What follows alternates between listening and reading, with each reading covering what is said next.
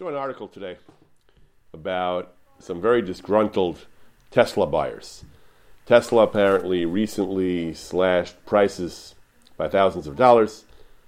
People who bought right before the price cut feel very upset.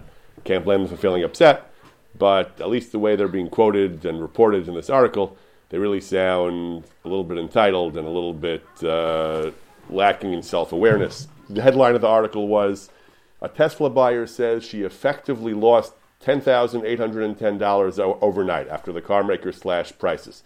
When she paid whatever she paid, they cut prices the next day. She feels she lost $10,000. One of the people quoted in the goes even further. It feels like you have been cheated and robbed, the buyer said. It feels like we are helpless. It doesn't seem fair to a hard-working family with two kids to rob them of their six-month savings. They've been robbed of their six-month savings because they could have gotten a better price had they waited another few days before they made the purchase. Um, I don't know that there's any legitimate reason to claim. I understand the feeling. If I buy something and it goes on sale the next day, I feel uh, frustrated as well. But To argue that somehow you've been robbed and cheated seems to be a little bit excessive. But anyway, tonight what I want to discuss is I want to discuss several chuvas and related comments in the poskim, discussing a version of this question which actually was discussed in halacha. Halacha doesn't discuss a consumer who bought something and then feels cheated because he could have bought it at a better price after it went on sale. Halacha discusses a case. The the poskim discuss a case of a of merchants who bought, let's say, a retailer who bought merchandise from a wholesaler, and then the wholesaler proceeded to dump more of it on the market after the retailer bought it, undercutting the retailer's position. The retailer says, "I bought this from you." And the next, I don't just feel cheated because it's on sale now. I feel like I can't sell it. Uh, I bought it. I had a business plan. I bought it from you for fifty dollars. I plan to sell it for a hundred. Now you're dumping it on the market for, for sixty or even fifty. And how am I supposed to sell it at this point? That's something which the poskim discuss, not just the psychological feeling of having been having been cheated, but the idea that the entire rationale of the purchase may have evaporated if the seller then proceeds to, to take action that undercuts the, the buyer's position. in theory, that this can come up in the case of the car, the car as well. If you bought the car hoping you'd be able to sell it used at a certain price, and now you can't because the manufacturer lowered the prices, that would be a similar concern that I, I, I can't recoup as much of my initial purchase price as I wanted to by selling it because now the price is lower. But realistically, it's not really an, an argument, I don't think, because Nobody expects the, the, the seller not to lower the price over the next year or two years or three years. The issue here is only that he, that he, that he, that he cut the price the next day. Nobody really buys a car planning to sell it. I mean, people almost never buy cars planning to sell them the next day. So this particular argument seems to be a little moot in the case of the Tesla. But in any event, this is what the poskim discuss. This is what a number of the Gedolei Achronim discuss: the question of a a retailer who buys merchandise from a wholesaler intending to profit by selling it at retail, and then finds himself unable to do so because the, the seller proceeds to dump more of it or to sell it or, or to make it available uh, wholesale, direct to the public uh, on his own, undercutting the position of his initial retail customer. So we'll begin. We'll begin with the first tshuva on this topic by the in the Sefer She'elos Uchuvos Mutzel Me'esh.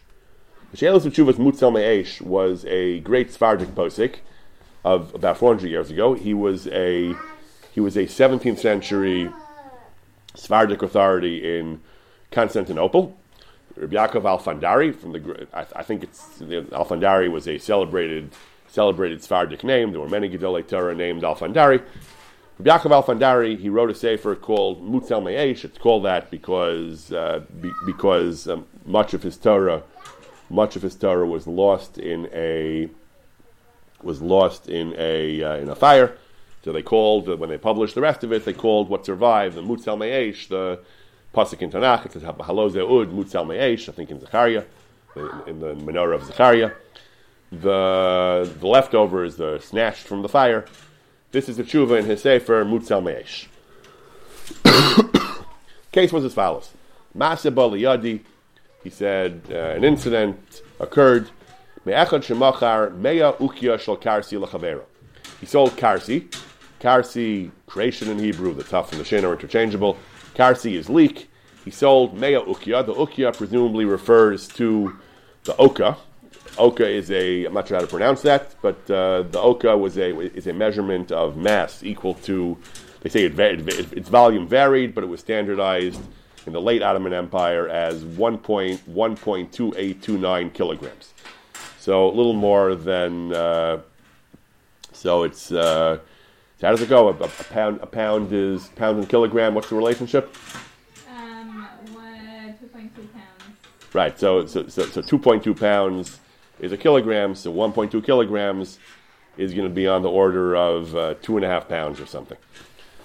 So, so, so, so, he had he had mea ukya. So he had if it's uh, 2.2, if it's about if it's something like two and a half, three pounds, a hundred of them. So he had several hundred pounds of karsi of leek. Leek apparently he calls it prasha balaz, parasa balaz. Apparently the word parasa is the Turkish word for leek. Apparently, if you look in the English Wikipedia page for leek, you will see that leek plays. I don't even know exactly what a leek is, but apparently leek plays. It's a, it's a relative of the onion and garlic, but apparently leek plays a major role in Turkish cuisine. They they're chopped into slices. They're they're they're processed, filled, spices.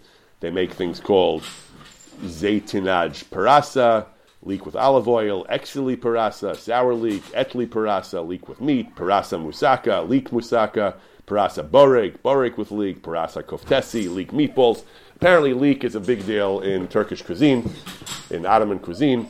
This fellow had several. He bought several hundred pounds. He, someone sold several hundred pounds of leek, and he sold it to a retailer, le'erach gimel levanim, for the price of three white coins. Levanim was a standard coin. They called them white. It, it was a, a, reference apparently to the Turkish aksa. Again, I'm not sure how to pronounce that, but that also was a Turkish coin. It was a an Ottoman. It, it, it was a uh, it was a Turkish coin. It came from the word. It actually means white. The ak in Turkish apparently means white. The aksa it meant silver. Silver is a whitish metal, so the, it was some kind of silver coin. So he sold several hundred pounds. I, I, don't know how much this is worth. You can read the Wikipedia page to see how much silver is in an aksa um, around around the, around the time of this tshuva, in the in the, the there was apparently they, they kept lowering the amount of silver in an aksa. So apparently, in the 1600s, it was down to about down to about uh, 0.29 grams of silver. So anyway, you can do the math if you want. He sold several hundred pounds of leek for some price in silver. The retailer took the leek to his village to sell it at retail. You'll see later in the tshuva, this was Erev Yantif, he was going to sell it. It was a three day Yantif. This was a Wednesday, was Erev Yantif. It was going to be Thursday, Friday, Shabbos. He took, it, he took the leek to his village, and Turkish people apparently uh, eat a lot of leek, as we said. So he planned on having a big leek sale for Yantif and making profit on the. He planned on selling it. Le'erach Zayin Levanim Laharviach. He planned on selling it for seven Levanim per uh, per ukya. He was going to make a tremendous profit. He was he bought it at three. He was going to sell it at seven, and he would make a lot of profit. However, vahimi macharas, the next day, he took a whole big sack of leeks, and he began to sell them in the same village as the, the retailer, as the buyer. He began to sell them for three levanim as well everyone saw that uh, why should I buy at seven from this uh, middleman? I can go straight, I can cut out the middleman. The famous cutting out of the middleman. I'll go straight to the wholesaler. He's, he's, he's dumping them on the market for three. So everyone began to buy leek for three from the supplier. The initial buyer, he obviously realized he realized he obviously couldn't continue to sell at seven.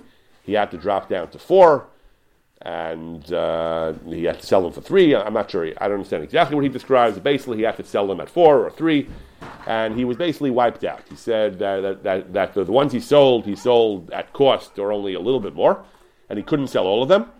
And the ones he couldn't sell had to be thrown away.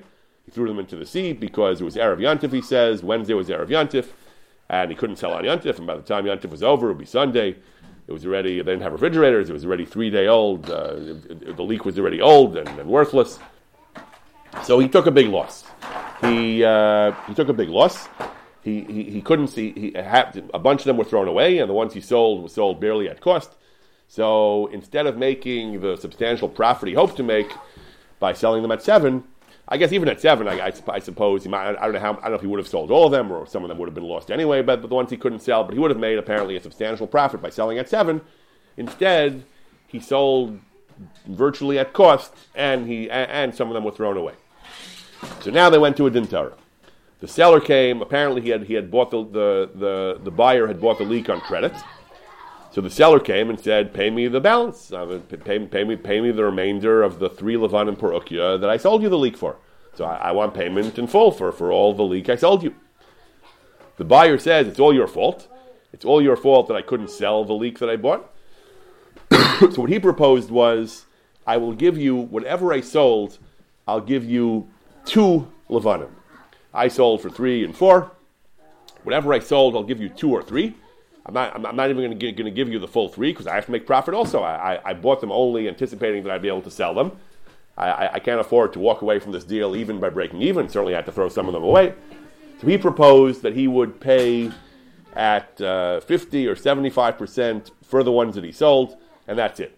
And the, and the seller said, we had no conditions, we had no, we had no stipulations regarding, we had no stipulations regarding what I can or can't do with any remaining leek in my inventory. We had a deal that you agreed to pay me three levanim per ukya of leek, and I expect you to honor that. So that, that was the argument. The, the, the seller said I did nothing wrong. I, I, made no guarantees, no representations to you about what I would or wouldn't do after I sold you the hundred ukya of leek that you bought. And the buyer says, "This is this is outrageous. I, I, I, can't sell the leek. I couldn't sell the leek that you bought to me. The whole point was to sell them at retail. I presumably he bought a wholesale quantity of leek, not a retail quantity. There was, there was no question the quantity he bought, he was planning on reselling, and I couldn't, I couldn't sell them, and I, there's no way I'm paying you for all the leek that you, uh, for all the leek that you, that, that you sold me the price you wanted, because then I would lose and I wouldn't make any profit. Says the Mutzal Me'esh, says Rav Alfandari, so the Mocher is, is, is, starting off in a good position. He has a contract, and there was no, he had an agreement that the, the agreed to pay. I have no clear argument that uh, that that um, that that breaks the, the that, that, that I have no clear argument against the claim of the mocher. They had a contract. There were no stipulations. The car of the mocher is right. He says even though there's an umdana gedol, we know in halacha we often have a principle of umdana that even if something wasn't explicitly stipulated, if it's clear, if it's understood, if it's self-evident, sometimes even in the absence of an express stipulation, we can invoke umdana to say he meant that. Uh, even it, it, was unstated but obvious. So we can say, he says, even if there's an umdana, he says you, you can't, you, you can't, uh, we can't just rule against the mocher because of even this, even because of umdana. He says the mocher's position is too strong. Maybe he says that's true if the if, if he already paid. Maybe maybe we'll say certainly that's true. He says if the if he was already paid, if he's if if, if, if the if the lokach, if the if the retailer, the middleman, if he paid cash on delivery, he paid for all the leeks, and now he wants a refund because he couldn't sell them. Certainly, the Mocher's position would be unassailable because this umdana, you certainly, it's not strong enough to force the Mocher to disgorge the, the price that he was already paid. If, however, he was not paid yet, if, uh, if on the contrary, if the Lokach bought the leek on credit, and it's the Mocher who wants to bill him, then the burden of proof is on the Mocher, possession is nine tenths of the law, then he says it's possible that we can say that the mocher that the mocher can't demand payment because the lokach does have this umdan on his side. so that's his initial position. That it would depend who's muksuk. If the mocher is muksuk, his position is unassailable. He would not have to refund any of the money. If the lokach is muksuk, he has not yet paid. He could, maybe he couldn't be forced to pay because at the end of the day he has a very plausible claim against the mocher that, that he destroyed his the viability of his position by dumping more leek on the market. So he's not sure. He doesn't have a clear raya, and he's at this point he's really misupah. But then he says, however, I, I, think I have a raya. He says uh, at this time he didn't have a raya. He says he, he didn't have a clear raya, so he made a pshara. He made some kind of. She doesn't say what the pshara was, but he made some kind of pshara between them that the lokach would pay more than he wanted to, but less, presumably more than he wanted to, but less than the mocher wanted. That was what he did. Now he says, however, if, if we analyze the question more fully, if we try to bring a proof from Chazal, Here's my analogy. Here's the precedent I found, he says. The halacha is there's a there's a law in the Torah called Oso Vespino. It's uh, it's actually not Beno, it's actually Bito, but the halacha is Oso Vespino. You're not allowed to shecht a mother animal and a child animal the child animal the same day. The well, certainly the mother, and the, I think it can't be the, the son or the daughter of the mother, but you can sell you can check the mother and a child the same day. That is true regardless of whether the people shechting them are the same people. You're the farmer, you're shechting two animals in the same day. One is the mother, one is the daughter. You can't do that. That also applies if the if the shochtim are two different people. If Reuven and Shimon are both shechting animals, one of them has the mother, one has the daughter, they're not allowed to both to shech both on the same day. The question is who has to give way to whom. If, if, if Reuven and Shimon come to Din, Reuven says, "I want to shech the mother." Shimon says, "Well, I want to shech the daughter." So who wins? That's the whole discussion in Chulin. How you decide who wins. If they both want a shech, who has to give way to whom? So the Mutzal Me'esh brings the Gemara that says that if so, he brings the, the halacha in Chulin that says if someone sold an animal, let's say the seller started out with both animals, and then he sold one of the two to a buyer, and then he wants to shech the other one. Then we tell him no can do. We tell him when you when you when you sold one of the two, mother or daughter, to the lakach, you were implicitly granting the lakach the right. You, you were selling animals that were fit for purpose, that were fit to be eaten and shechted today, and therefore you implicitly are accepting upon yourself that you are not going to shech the other one, which would deprive the buyer of the ability to enjoy his purchase, to shech the animal and eat it. The when the Lekach bought it, there was an implicit understanding that the Mocher was granting him the right to full enjoyment of his purchase, which means the Mocher is relinquishing the right to take any action that would prevent this. In particular, he's relinquishing the right to shech the other one. Shech, if he sold, if he sold the, the mother, he can't. He's relinquishing the right to shech the daughter. That's a Tosefta the Rishonim bring. And then the Mishnah says that if two people bought, if there were three people involved, the seller sold, the seller divested himself of both a mother and a daughter, and now the two buyers uh, are, are going to disagree about who gets to be the one to shecht. Only one of them can shecht, whichever one shechts, the other one will be barred from shechting. So here the halach is again, Mishalakach Rishon Yishchot Rishon. You, the, the, one who, the first buyer has the right to shech today, and at, at the expense of preventing the, the second buyer from shechting. And that's the basic halacha. So he says, you see from here that when someone sells an animal, the first sale conveys to the buyer the right to, to use his purchase and to shecht it, and the, the, the, the seller, the seller, the loses the right to do that. Therefore, the seller himself can't shecht, and if the seller sold to somebody else, that, that second buyer doesn't have the right to do it because because the seller already has lost the right to shecht the animal that remains in his possession. Therefore, when he sold that second animal to a second buyer, the second buyer can't be better than the seller himself, and the seller has, has no longer has any right to shecht the animal. But basically, putting aside these, these, these complications, the basic rule is that when the seller makes a sale of one of a pair of animals, the seller is relinquishing the right to shecht the other one because that would that would hamper the buyer from, from being able to, to enjoy his purchase and shecht it. Therefore, says the Mutzal Me'esh, similar argument applies here. If the seller has a bunch of inventory and he sells half of it to a buyer, just like when he has two animals and he sells one, he's implicitly relinquishing the right to shecht, to shecht the other one because that would interfere with the buyer's plans for his animal.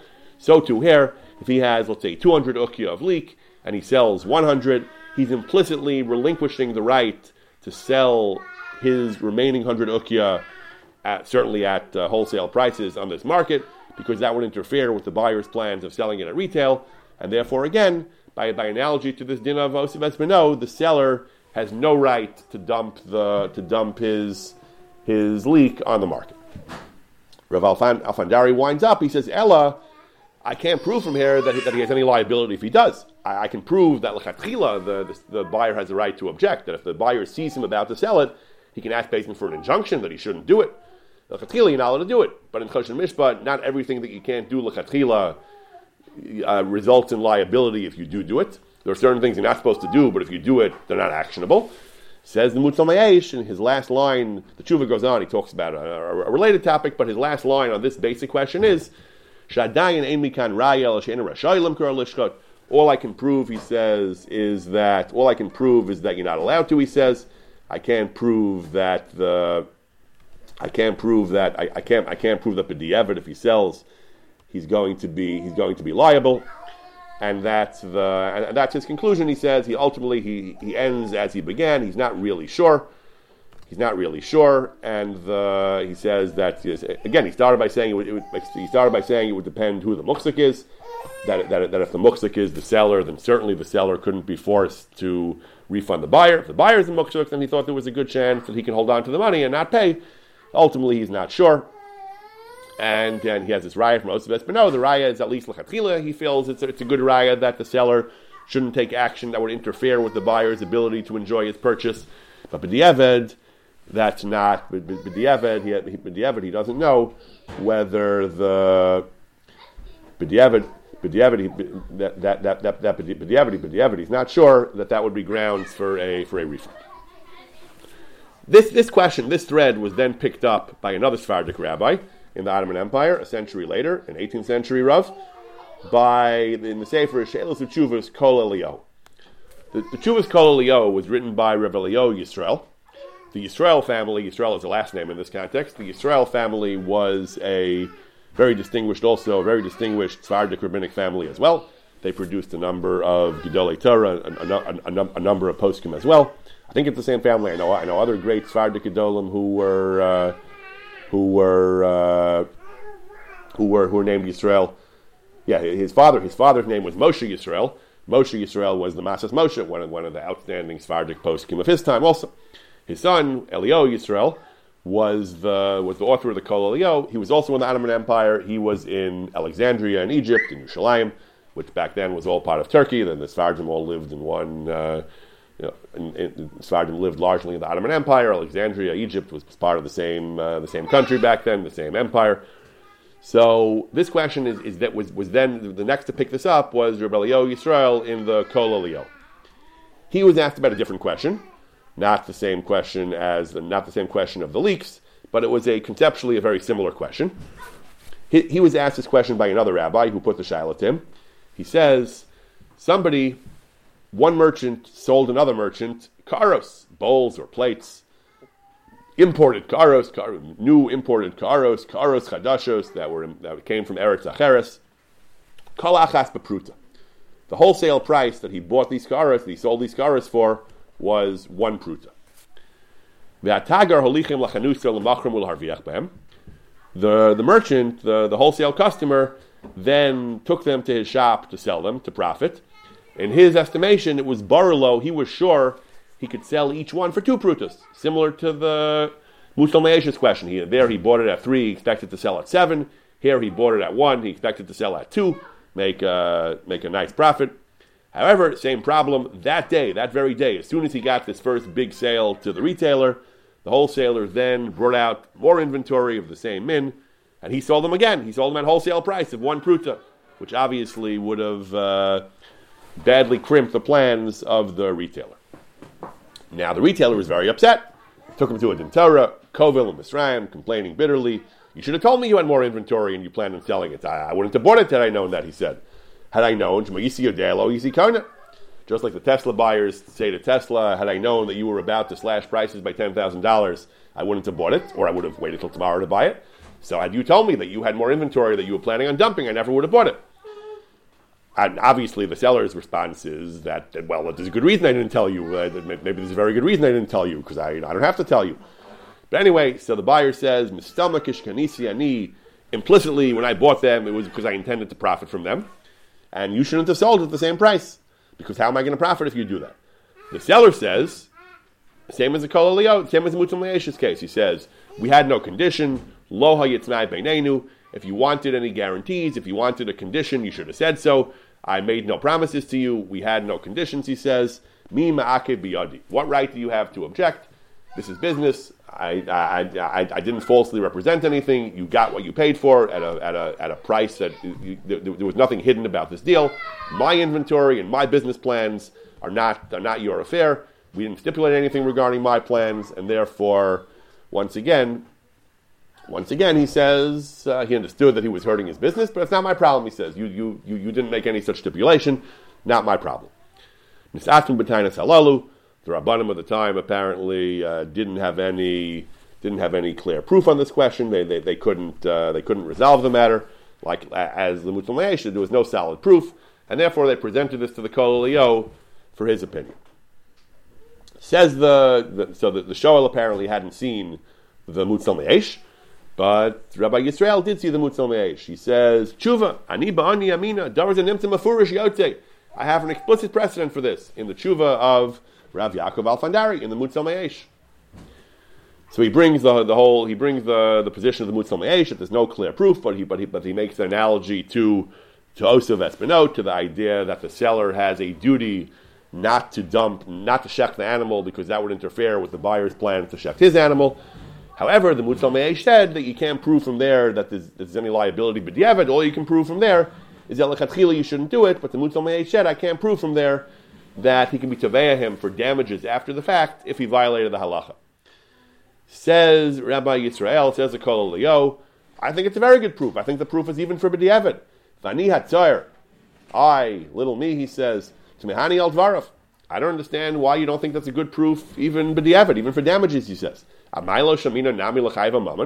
think you actually can prove from there that, that he's chayiv even B'di'evid. Shrei Koswa Poskim Mishem Ramban, Zal. The poskim say, the poskim quote the Ramban, that if the if it turns out that the seller had already shechted the the daughter before he sold the mother, that's a mekaktos.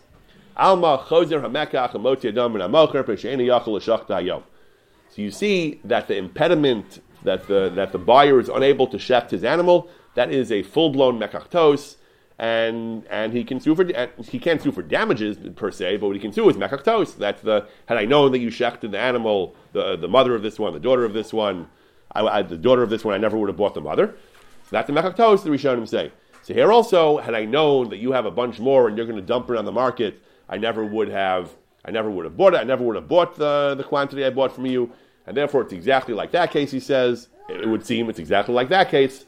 And the and it's grounds to mechaktos. The obvious objection, which perhaps some of you are uh, contemplating and preparing to ask me about, is that there's a very, very big difference in those two cases. It's uh, actually rather surprising that the Kol Elio doesn't acknowledge this, but there's a very, very big difference. In the case of the Ramban, in the case of Osvet Beno, the case that we show him him Mechachtos, that's a case where the mother, the daughter, the daughter, or whatever it was, was already shechted at the time of the sale. At the time of the sale, the fact already prevented him from the buyer from being able to enjoy his purchase. It's not, it's not based on what the Mocher chose to do later in the future. Rishonim said if, if the seller had already shechted the daughter at the time he sold the mother and the, and the buyer wasn't aware of that, he sold him an object which at the time of the sale wasn't fit for purpose, that's the case the Rishonim say is a mechachtos. In our case, at the time of the sale, there, there, was, there, there, was, not a glut of merchandise on the market. There was not a glut of product. The, the, buyer could have sold at retail.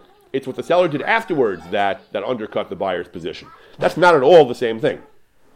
And I say that with some confidence because we'll see this position, this point is going to be raised by a third tshuva on the topic, by the Beis Shlomo in a tshuva that we'll see present. But I'm just bringing it up because it's uh, it may be something that some of you were thinking, but we'll get we'll get to this discussion soon. Anyway, the Kol Elio feels this is a this is a good analogy. He says initially he says it's a good analogy, just like in the case of the animals. If the, there's an issue of mechachtos, if the buyer is unable, finds himself unable to shecht his animal, that's a mechachtos. So too, in our case of the kara, of the karas, he says, if the buyer, the retailer, finds himself unable to sell the karos in a uh, in a uh, in a in, in, in, a profitable way, that's grounds for mechaktos, and he would have the right to go back to to the seller and say mechaktos.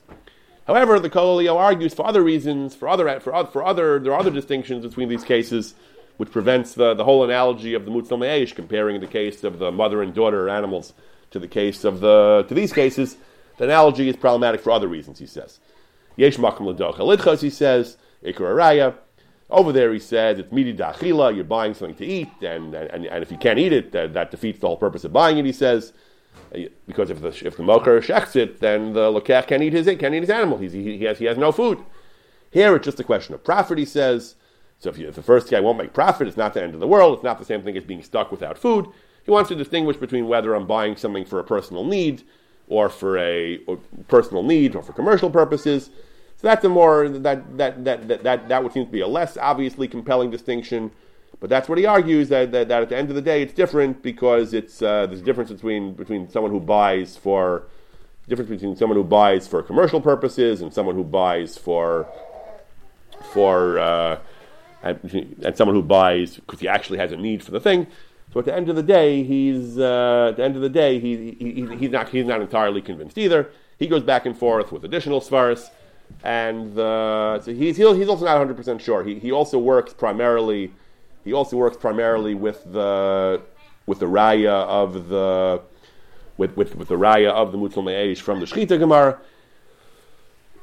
he argues that to the extent that it's a raya, it's a raya even regarding B'di'eved, even regarding the even regarding the fact that you can get your, they can get your money back with Mechaktos, but he's not sure for various reasons. He's not sure if it is really analogous to that case because commercial purchases are different from commercial purchases are different from uh, from purchases for for personal needs, and therefore at the end of the day, he's also not entirely sure. I'll just bring up the tshuva to quote maybe a little more from the tshuva he, he, he, he goes. I, I only I only excerpted the first part in the handout, but he but he goes on for a uh, he goes on for a uh, goes on for a bit of a while after that. Let me just bring up the tshuva. I put I, I, I, I erred in recording the citation, so I have to just uh, go go go find it again in the sefer. Um, all right. well, we, we can we can just leave it at that for the for the Kol Elio for now. The, these two chuvas, the chuvas of the Mutzal Me'esh and the Kol Elio, uh, were brought in the Sefer Divrei Gaonim. The Sefer Divrei Gaonim is not such a well-known Sefer outside, beyond students of Choshen Mishpat. It, it, it, is an, it was an extremely good and extremely important Sefer in its time. The Divrei Gaonim was a 19th century Ashkenazic work. It was sort of like the Pischei Tshuva. Those who have studied Shulchan Aruch are familiar with the Pischei Tshuva on Yoreh De'ah, on Choshen Mishpat. Even HaEzer as a compilation of chuvas, for, of, various chuvas gathered together according to the, or, the order of the Shulchan Aruch. The Pischei Tshuva is very valuable. The Pischei Tshuva is a uh, it's an, also an extremely valuable work, but the Pischei Tshuva is does not focus on the chuvas of the Sfardim. The Pischei Tshuva is primarily familiar with the chuvas of the Ashkenazim. He sometimes quotes some of the Sfardim, sometimes via the Shach or other things, but his focus is mostly on the Ashkenazi chuvas. The Divrei Gaonim was also an Ashkenazi. But he was very interested and very well read in the Sephardic Chuvas as well. So he published a work called Divrei Gaonim, which was basically an anthology with, with plus his own comments and his own notes as well, similar to the Pischei Tshuva, basically an anthology of all kinds of chuvas, including many Sephardic chuvas. It was much less, much less uh, widely used than, than the Pischei Tshuva. It wasn't printed in the Shulchan Aruch like the Pischei Tshuva, perhaps because he made the mistake of organizing his sefer by aleph base. He has uh, he has one section for each letter of the aleph base. It's kind of a topical index. You can look for under aleph. You'll find asmachta and and uh, ein uh, ein davar shalom maybe and ona and uh, under bays you can find you know, topics of bays. So it, it, wasn't arranged by Shulchan Aruch. Couldn't easily be printed with the Shulchan Aruch. So I don't know if that's why it was less popular, but it is a, it is a very very valuable work and in his in, in, in, so in his sefer in the in, in, in the in the Divrei Gaonim, he brings both these juvas of the Me'esh and the Kol and then he comments as follows. He says, following the following the Kol he writes that the again the, the, the whole analogy to he also argues that the whole analogy to the the behema is not such a proof for a different reason. He says because in the case of the behemoths, in the case of chulin, the buyer was clearly buying it for a t- in a time sensitive way. We're talking about buying it l'tzarach yom tov. The Gemara is talking there about when you buy behemoths at certain times of the year. You, you, we assume you're buying it to shecht right away because there were certain times of the year, right before certain yom tovim, where meat was in very high demand. And even even in the case of the Mutzal Me'esh, that was true. He says that there were he, he, was buying leek and they were selling leek right before Yom Tov. It was being sold for Yom Tov. There he says where it was understood that the whole business model had to do with a pre-yontif sale. So there he says, yes, the, the, we, we can argue that in these cases, the, if, if the seller undercuts you, then you have a big problem, and, the, and, and it's not fair, and it's mechaktos.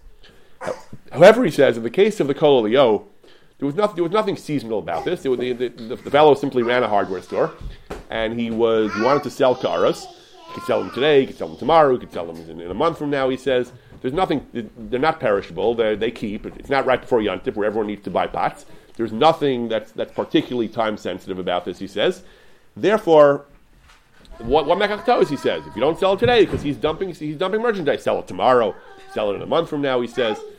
Obviously, it depends on the product. There are some products people don't buy that often. If you, you know, if, if the if, if the market is small enough and the dump supply is large enough, you may depress the market for months or even years, depending on what kind of product it is. But the, the basic point of the Divrei Gaonim is that the, you can't compare the, the sale of things which are extremely seasonable and extremely time sensitive, where they have to be sold, and the, the, where the market inherently is very, very cyclical, very time sensitive.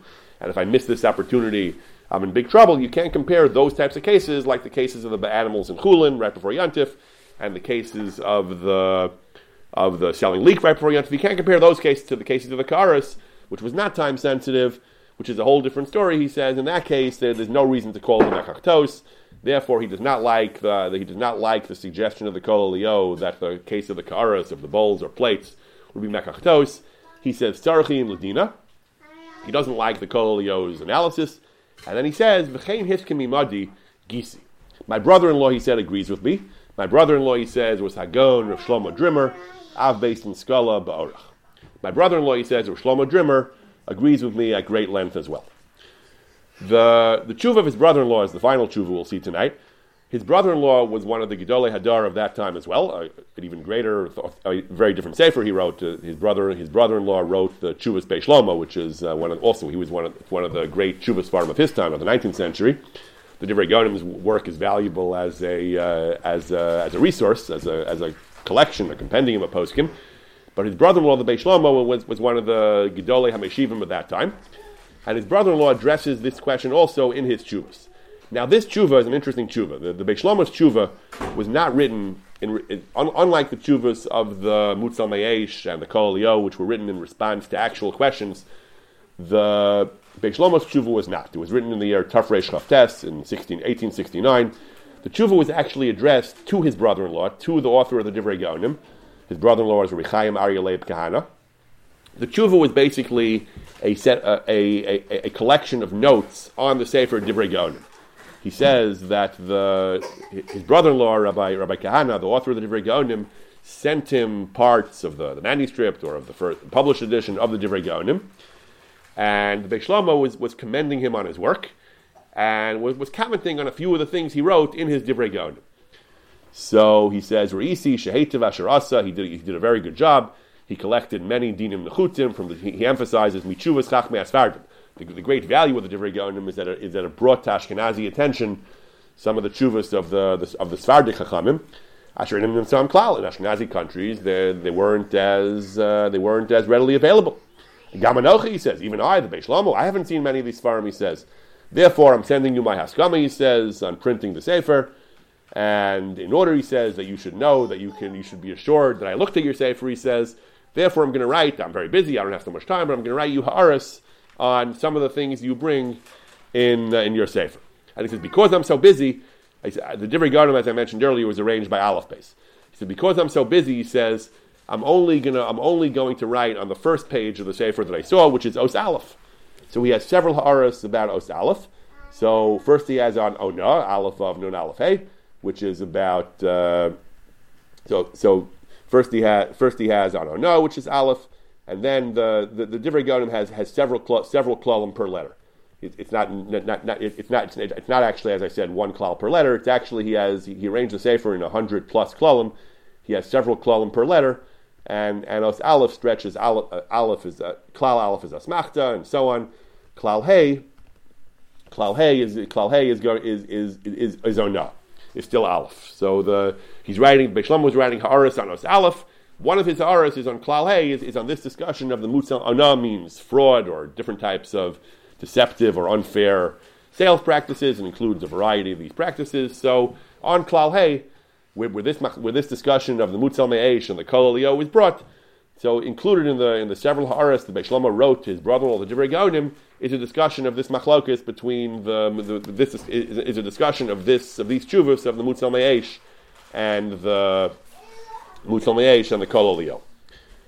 So Beis says he says, uh, first of all, I absolutely agree with you. He says, as as the as the Divrei Gaonim wrote, he, he, agreed with him. He says that to claim this is mekach in, in, a non-time sensitive thing, he says The Rishonim say over there that there are four times in the year that the animals are mechaktos, because there are four times where it's widely understood there's such a crush, such a high demand for meat. There are four times where we have special halachas that anyone who sells knows that the buyer needs to shecht it right away. Four specific times of the year. Other than that, we don't assume any purchase is time sensitive, unless there's a structural reason to believe a particular purchase is time sensitive. There's no, there's no automatic assumption that anybody who buys anything needs to be able to have immediate, right now use of the property. Therefore, he says there's certainly no reason to say that the case of the Karas, which was not intrinsically time sensitive, that the Lekech has any right to say that put, impose any restrictions on the Moch. Even, however, he says in the even he says in the case of the Mutzal Me'esh, which was a time sensitive thing, it was a case of leek before Yontif, which was the leaks are perishable, they only last a couple of days, and Yontif is a time to sell them. He says the there's still a difference, he says, because in the case of the animal, he can't shecht it at all. In the case of the leaks, he can sell them, he just can't make a lot of money, he says. He has to sell them at cost. The, the mocher wasn't dumping below cost, the mocher was dumping at the, the wholesaler was dumping at the same price that he sold to the buyer. The buyer is not going to lose money, he just has to sell them without profit. That's not quite the same thing. He says, okay, maybe you could say it is the same thing because nobody nobody goes through all the trouble and hassle of buying and storing and the trouble of selling and transporting just to break even. Maybe that is the same thing. That, that practically speaking, even though you can sell it and recoup your price, that's uh, that would be a crazy thing to do. So in practice, he says maybe that's the same thing. However, he says now he makes the point that I said before that that, that, that we said there's a difference between conditions that were in existence already at the time of the sale and conditions that were changed later. That conditions that, that evolved after the sale. He says that he says, what's the connection? He says to what the Rishonim said that, that, that in a case where the seller already already shechted the mother or the daughter, it's a mechaktos. If the buyer finds out that he can't shecht his animal because the seller already shechted his, it's a mechaktos. He says well, that's totally different. He says there, the toast was because the, the seller already shechted it. Yes, if the seller already shechted it and the buyer wasn't informed, that's a classic mechak toast. There was information that was already existing right now. There were, there were already facts that, are, that were already true right now that the seller is that the buyer is unable to enjoy his property the way he expects to.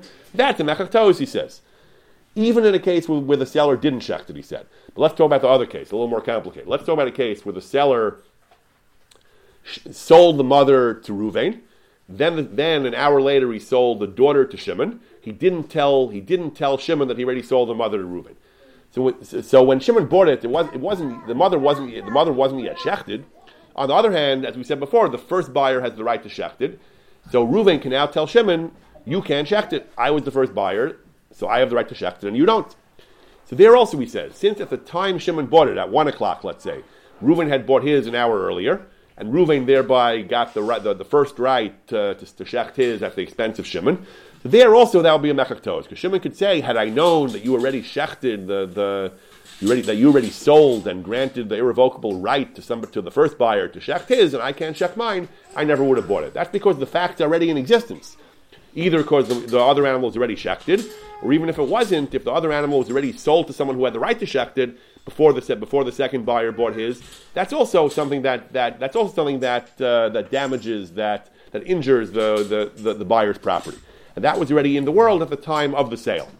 Masha'enkin, in our case, he says, let's say the seller didn't shecht his yet. Let's say the seller shechted, sells the mother to Ruvain, hasn't sold anything to anybody else, hasn't shechted anything yet, sells it to Ruvain.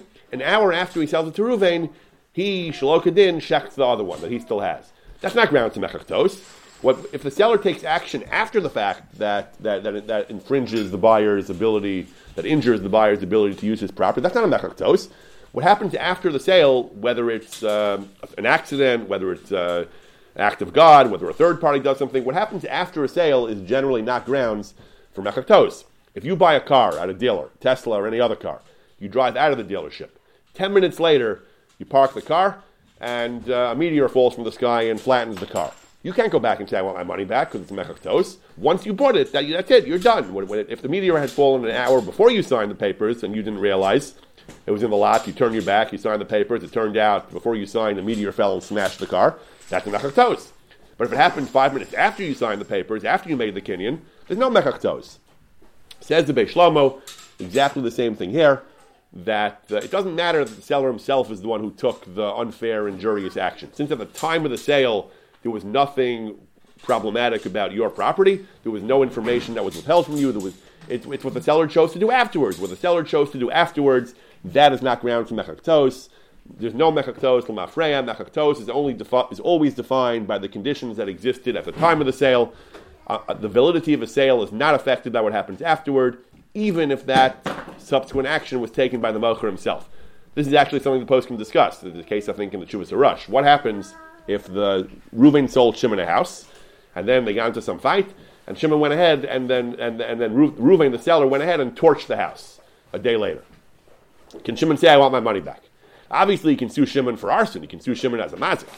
But, but, but let's say he wants to simply reverse the sale. And instead of, instead of suing him as a, for, the, for the injury, he wants to demand his money back and unwind the sale. Why, what, what does it matter? Why doesn't he just sue him for arson? There, there, could, there could be, there could be nafkaminas. There, there could be differences between suing for arson and suing for, let's say the house changed price in between. Let's say in, even within a week or so, the, the real estate market dropped, or the real estate market uh, dropped. So if you sue him for arson, you can only sue for the current value of the house. If you if you reverse the sale, you get back the initial money that you paid.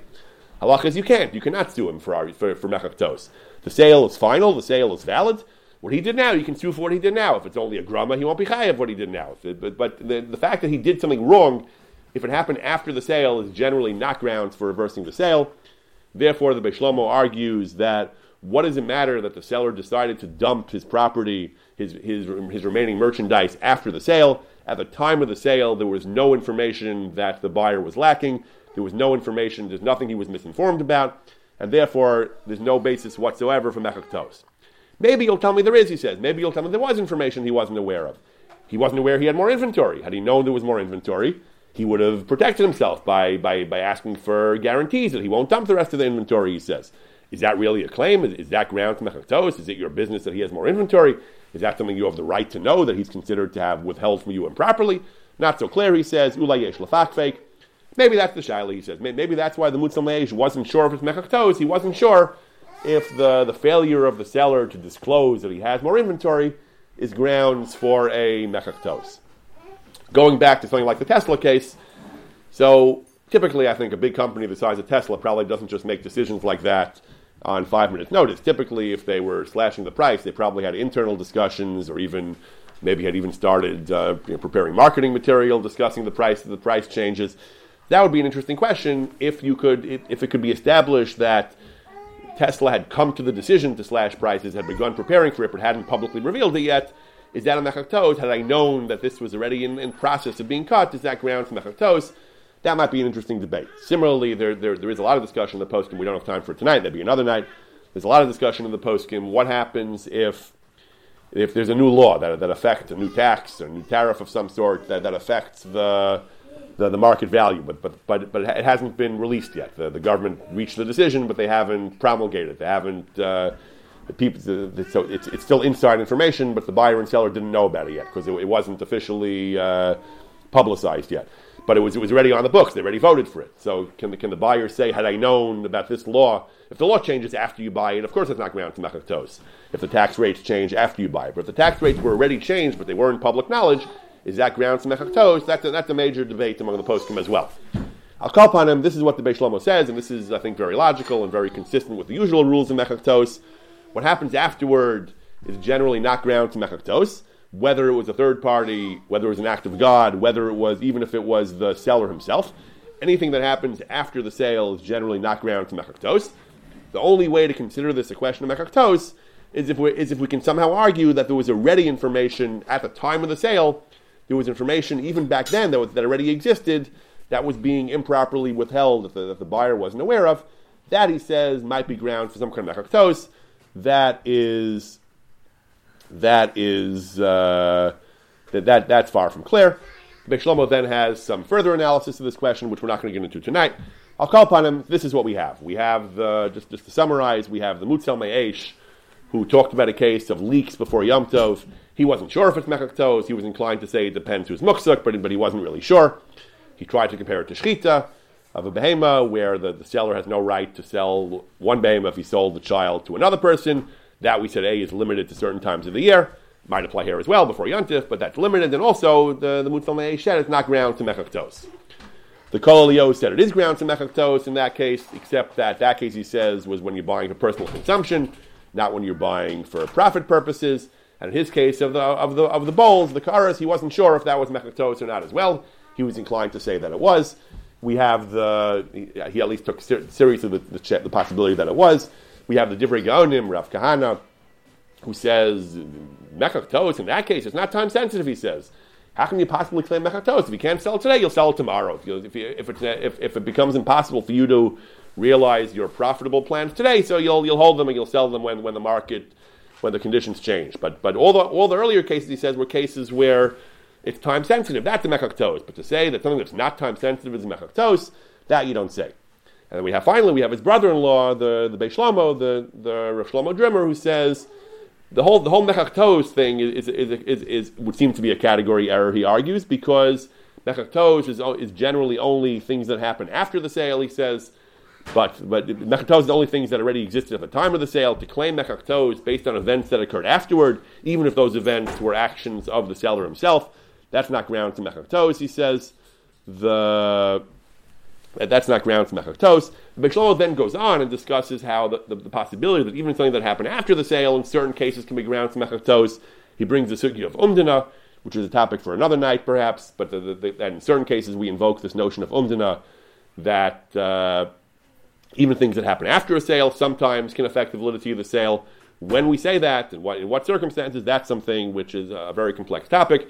Maybe another night we'll discuss some of those questions of the, the tax rules I mentioned, where, where the legal framework changed after the sale or became public after the sale, and the conclusion of the Beis where he talks about using the idea of umdina, the presumption that there's an implicit condition. I never would have agreed had I known X, even if X happened in the future. In certain cases, we say that.